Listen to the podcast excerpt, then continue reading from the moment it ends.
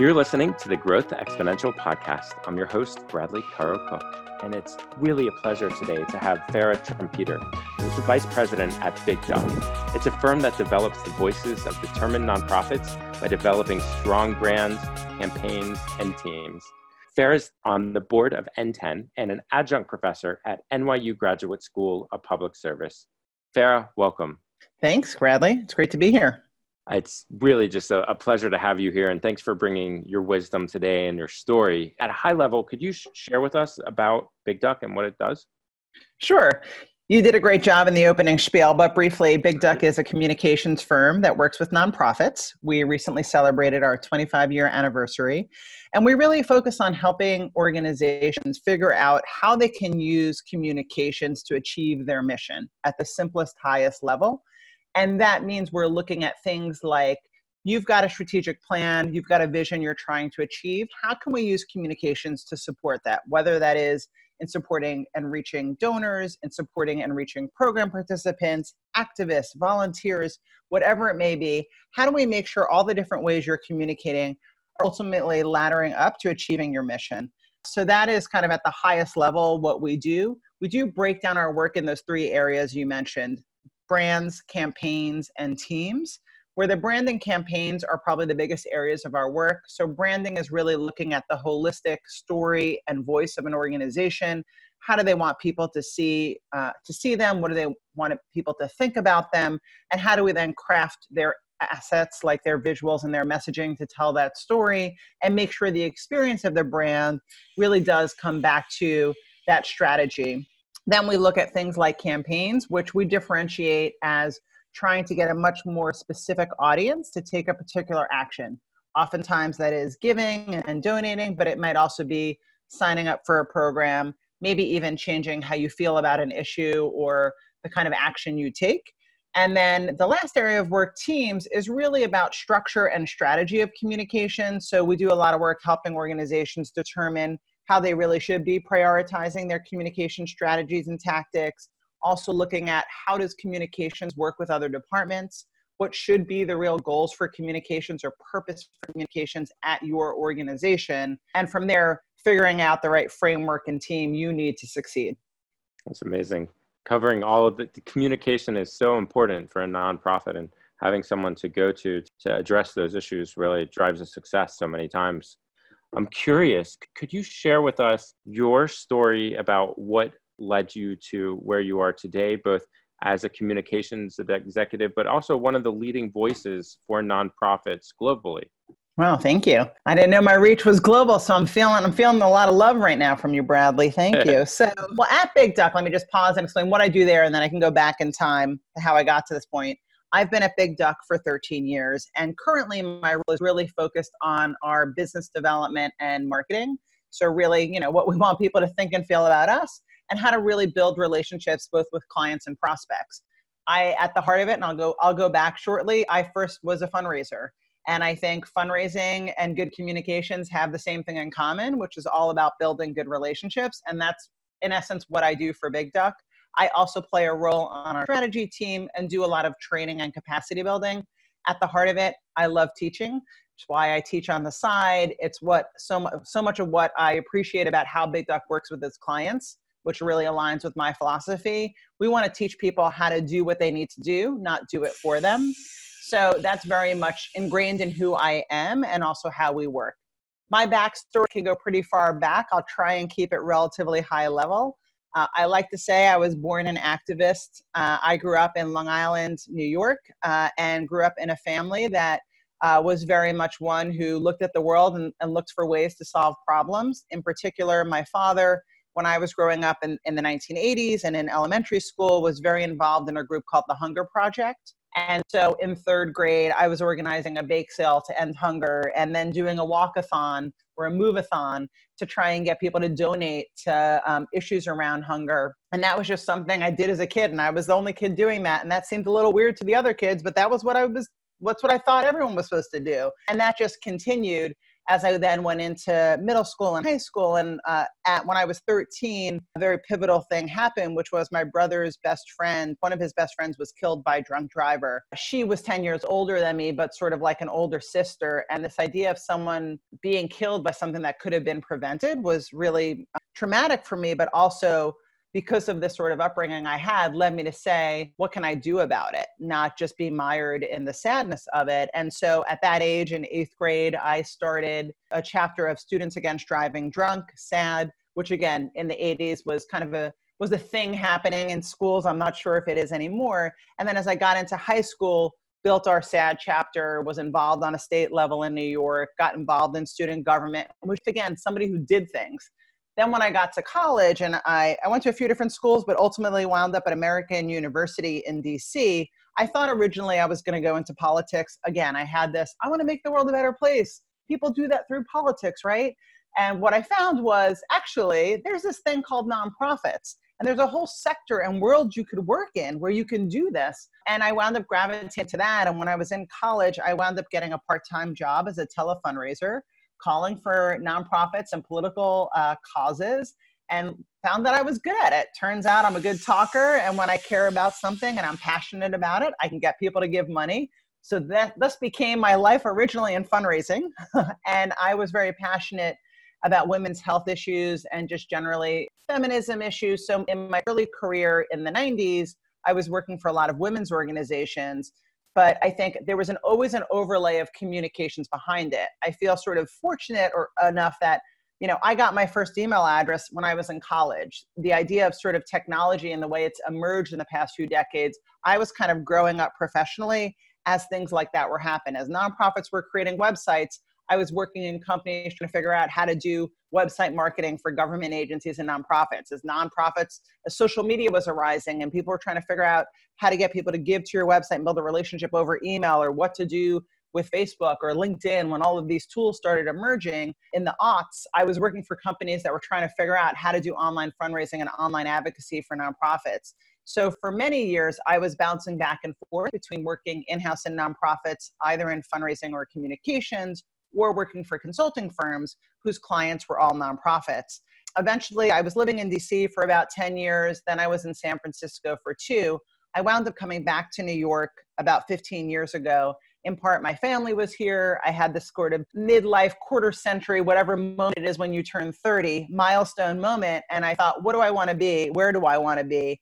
And I realized I wanted to be in New York and I did want to go back to school, but I wanted to go back to school in the field I knew I wanted to stay in, which that which was nonprofits.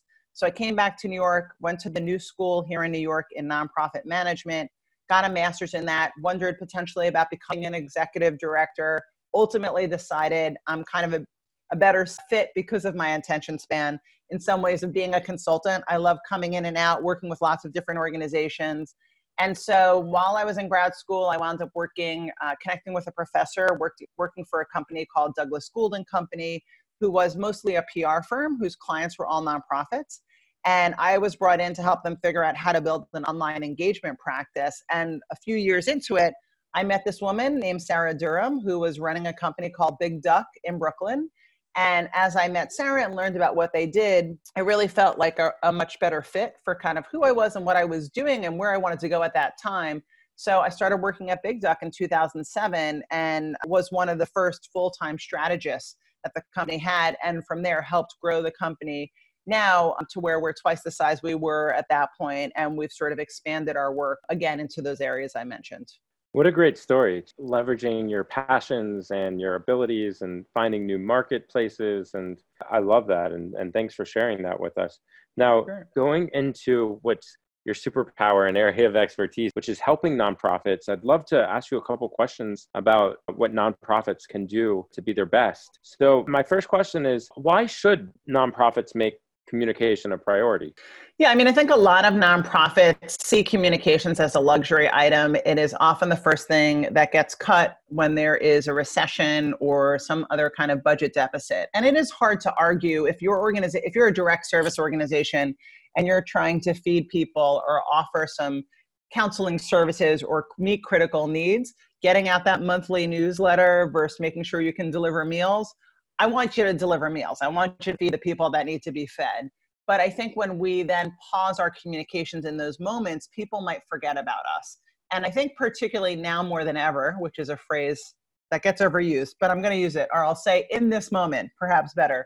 You know, here we are in a moment where we are overloaded with communications, where there are always a million tabs open on our computers, our phones are buzzing with notifications, there are more apps than we can imagine on our phones coming out every day.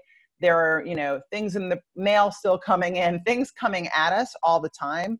So that's how everyone is feeling. So your nonprofit's ability to not just get on the radar of someone that's trying to reach again whether that is a potential client or participant whether that's a, donor or an activist uh, whether that's a staff or a board member whoever you're trying to reach they are bombarded. Getting on their radar is hard. Staying on their radar is even harder and one of the things we think a lot about is kind of building mind share, which is there's it's so hard to get in in someone's brain and building real estate.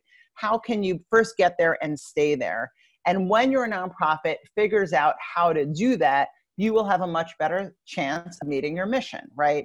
So if communications is used strategically and with intention, it can help you reach more people, feed those people you need to, get the money you need to deliver the services, uh, have the right people working for you or volunteering for you. And that's so communications, I think, really at the heart of it is critical, should be at the undercurrent of an organization. Uh, Sarah, my boss, and our CEO just wrote a new book called The Nonprofit Communications Engine. And one of the things that she says in that book is that, you know, if you can imagine all the different puzzle pieces in a nonprofit that bring it together, there's programs, there's development, there's government relations, and those are all different puzzle pieces that form for the organization. Communications is like the shellac, right, on the bottom of the, on all of those puzzle pieces, but that you need to hold the puzzle together. And that's really, I think, if people can think about communications that way, I hope perhaps they can better see how it can be helpful and really useful in accomplishing what they need to do. Well, I'm definitely sold. How should a nonprofit determine if their brand is working or needs to change? Yeah, that's a great question and one that we uh, talk about every day. I mean, at the heart of it is first being really clear on what a brand is. I think when most people hear the B word, uh, they might think immediately of a logo or maybe a color or the name of an organization. And those are all what we call brand assets. And those are important parts of the brand identity. But we always want at the heart of it to think about the strategy of a brand. And some of the elements of a brand strategy include the goals, the audiences, and what we call positioning and personality. And even above that is, again, where an organization is going. So ideally, an organization has some kind of strategic plan or vision or roadmap for where it needs to go in the next three, five, 10, 15 years, right? What does the future look like in the world? And where is that organization going to meet that future need or desire to scale or whatever it may be? From there, asking the question, okay, if that's where we're trying to go as an organization, what do, what do we need communications to do for us so we can go there? If we're trying to expand into new locations, well, we need our we need to make sure our story holds up in different places or reach different audiences. A lot of times, organizations when they are growing, they're sort of seen or thought of who they used to be five or ten years ago, not who they are now, and not where they're going. So if that's a challenge, we have to be clear about again how do we need our communications to shift? Who do we need to bring on that journey with us? Who are the most important audiences to really understand what we do now and where we're going? And then from there, what do we want those people to think and feel about us? There's one big idea in their minds about us. What should that be? And if there's certain attributes or adjectives we want them to associate with us, what do we want those to be? And again, if an organization is changing or has never been intentional about that, it may find that when it pauses to think about how do I want people to think and feel about me, then it looks at things like its name, its logo, its tagline, its messaging.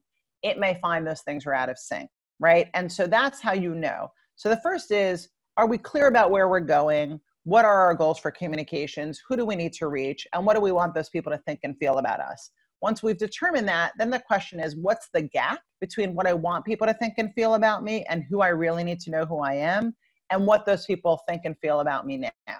For some organizations, you might not even be on their radar. For others, again, they may have a misperception about you or an outdated one. And then the question is what elements of your brand assets are contributing to that gap or that disconnect, and what can we change to alleviate it? So for many organizations, sometimes the most obvious is they, they have a geographical name or population named in their name, and they no longer just work in that area or with that population. The XYZ Community Center for Brooklyn.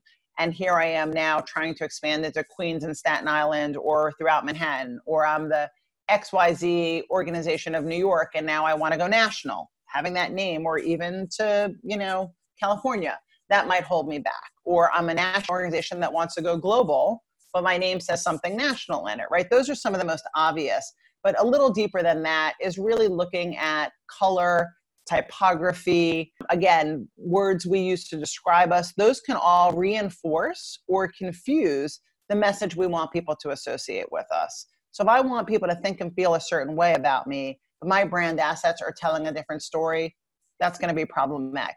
Now, at the end of the day, I sometimes say your brand is what other people say it is, right? And, and your brand is so much crafted by the experiences people have with you. So I can have the best looking logo, an awesome name and tagline, great messaging on my website. But if somebody calls and we never call them back, if somebody writes all these messages on our Facebook page and we've never commented, somebody sends us a note that they want to go off our mailing list and we keep sending them something, that's going to create a very negative experience and then you will that your perception is now sank. So it's important to first kind of get the house in order and then really think about those everyday moments somebody experiences your organization and understand how you can train everyone who works with you um, and engage them really to be ambassadors of the brand and really make sure that's carried across every interaction if we're really going to have our brand be successful for some organizations, all the elements are right. All the assets line up, they are reinforcing that strategy, but they have lost the experience of their brand. So the website isn't working or communicates a different feeling, or they want to be seen as friendly and accessible, and you have to go through a phone system that takes 20 minutes till you get somebody live on the phone. Those are those things, feeling like how to connect the dots is really crucial. That's amazing. What are some tips nonprofits can try to communicate better with donors? Yeah, I mean, the first thing I would say is I often recommend that people do a test drive of their own giving experience. So use a friend's computer or significant others. Get make sure you're not on a computer that's got all the stuff in your organization saved on it. Go to the website, try and make a donation. What happens on screen? How soon and what comes in your inbox as a receipt? Uh, if your organization accepts donations by phone or by mail, make a $5 gift in those methods and see what happens. How soon do you get that acknowledgement? You know, make up a name, make up a Gmail or an email address just to see like how you get treated in that experience and then do the same with two or three other organizations that are just like you that your donors might also give to or you google kind of the area you work in and maybe the location and see what other nonprofits come up examine their giving experience because there's a good chance that your donors are giving to organizations like that. And how do you compare? So the first is like really kind of do a little test drive of your giving experience and those of others. The second is to talk to some of your donors. Why do they give to you? What drives them? What do they think about your communications? When was the last time? What do they remember reading or seeing or hearing about you? What do they love about what do you do? What do they wonder about? Like understand the motivations of your donors, especially the ones that have been the most loyal and the most engaged. And then maybe talk to a few if they will talk to you that are lapsed and have been unengaged and find out why they left and who else they give to. I found a lot of organizations don't know the answers to why people give to them. They just are excited these gifts are coming in. And then they have these challenges with retention there's also a chance to look at the data. There's a lot the data can tell us. You know what what type what's happening with our open and click through rates on the emails we're sending. What kind of insights can we glean by looking at the analytics on from our website, from our social media pages, um, any kind of campaigns we're doing. When we sent out our last mailing or letter or whatever it is, did we hear back about it? What are we learning and how is that compared over time? Not just what happened to the last that we did, but what happened the year before and the year after that? Looking at the data to see if there are any year over year trends. So even just like taking stock of who we have and what we've been doing before we try new things. So i you know i think that's really important. And then from there it's really looking at the tone and the content of how we're communicating. I find that a lot of organizations sometimes take a very different stance based on the communications channel they're using. And it is true that there are some norms and best practices for, you know, what goes into a direct mail letter versus what goes into a tweet. And yet who you are should kind of still feel like shadows of the same person, not 10 different people based on those 10 different channels. So I think doing an audit of how you're communicating to donors and not just through fundraising appeals, because chances are your donors are also getting other updates you're doing. So the first thing, you know, again, I think my biggest recommendation is take a pulse of where you are, give yourself a little bit of a checkup, compare yourself to peer organizations, analyze what you've been doing, and then look for any opportunities and insights for what you can do better. And again, this is where getting on the list of organizations like yours can be really helpful because not only will you start learning how frequently and the kind of tone and style and conversation your peers are using, you might get some new ideas. Oh, that's great. I know I'm excited to to give that a try with my nonprofit. So, how do people get in touch with you? Like, how do they have the opportunity to work with Big Duck? Probably the easiest thing is go, to go to our website, which is just bigduck.com. You can learn more about us, and there's a contact form there. You can also just send an email anytime to hello at bigduck.com. That will make its way to me and other folks who work there. Um, if you want to find me, I'm on all the channels. There are no other Farra Trumpeters out there that I know of. On many of these channels, I'm either just Farra or my full name. So, for example, on Twitter and LinkedIn, you can just you know go to twitter.com or linkedin.com/slash Farra and find me. So those are some of the ways. You can also drop me an email. It's just Farra, F A R R A, at bigduck.com. Well, I know I'm going to be taking you up on that. So thank you so much for being here today and all of the good that you do. And I wish you tremendous success in all your worthy endeavors. You as well. Thanks so much for having me, Bradley. You've been listening to the Growth Exponential podcast. If you know an executive director or nonprofit professional that you think I should interview, shoot me an email at bradley at growthexponential.org.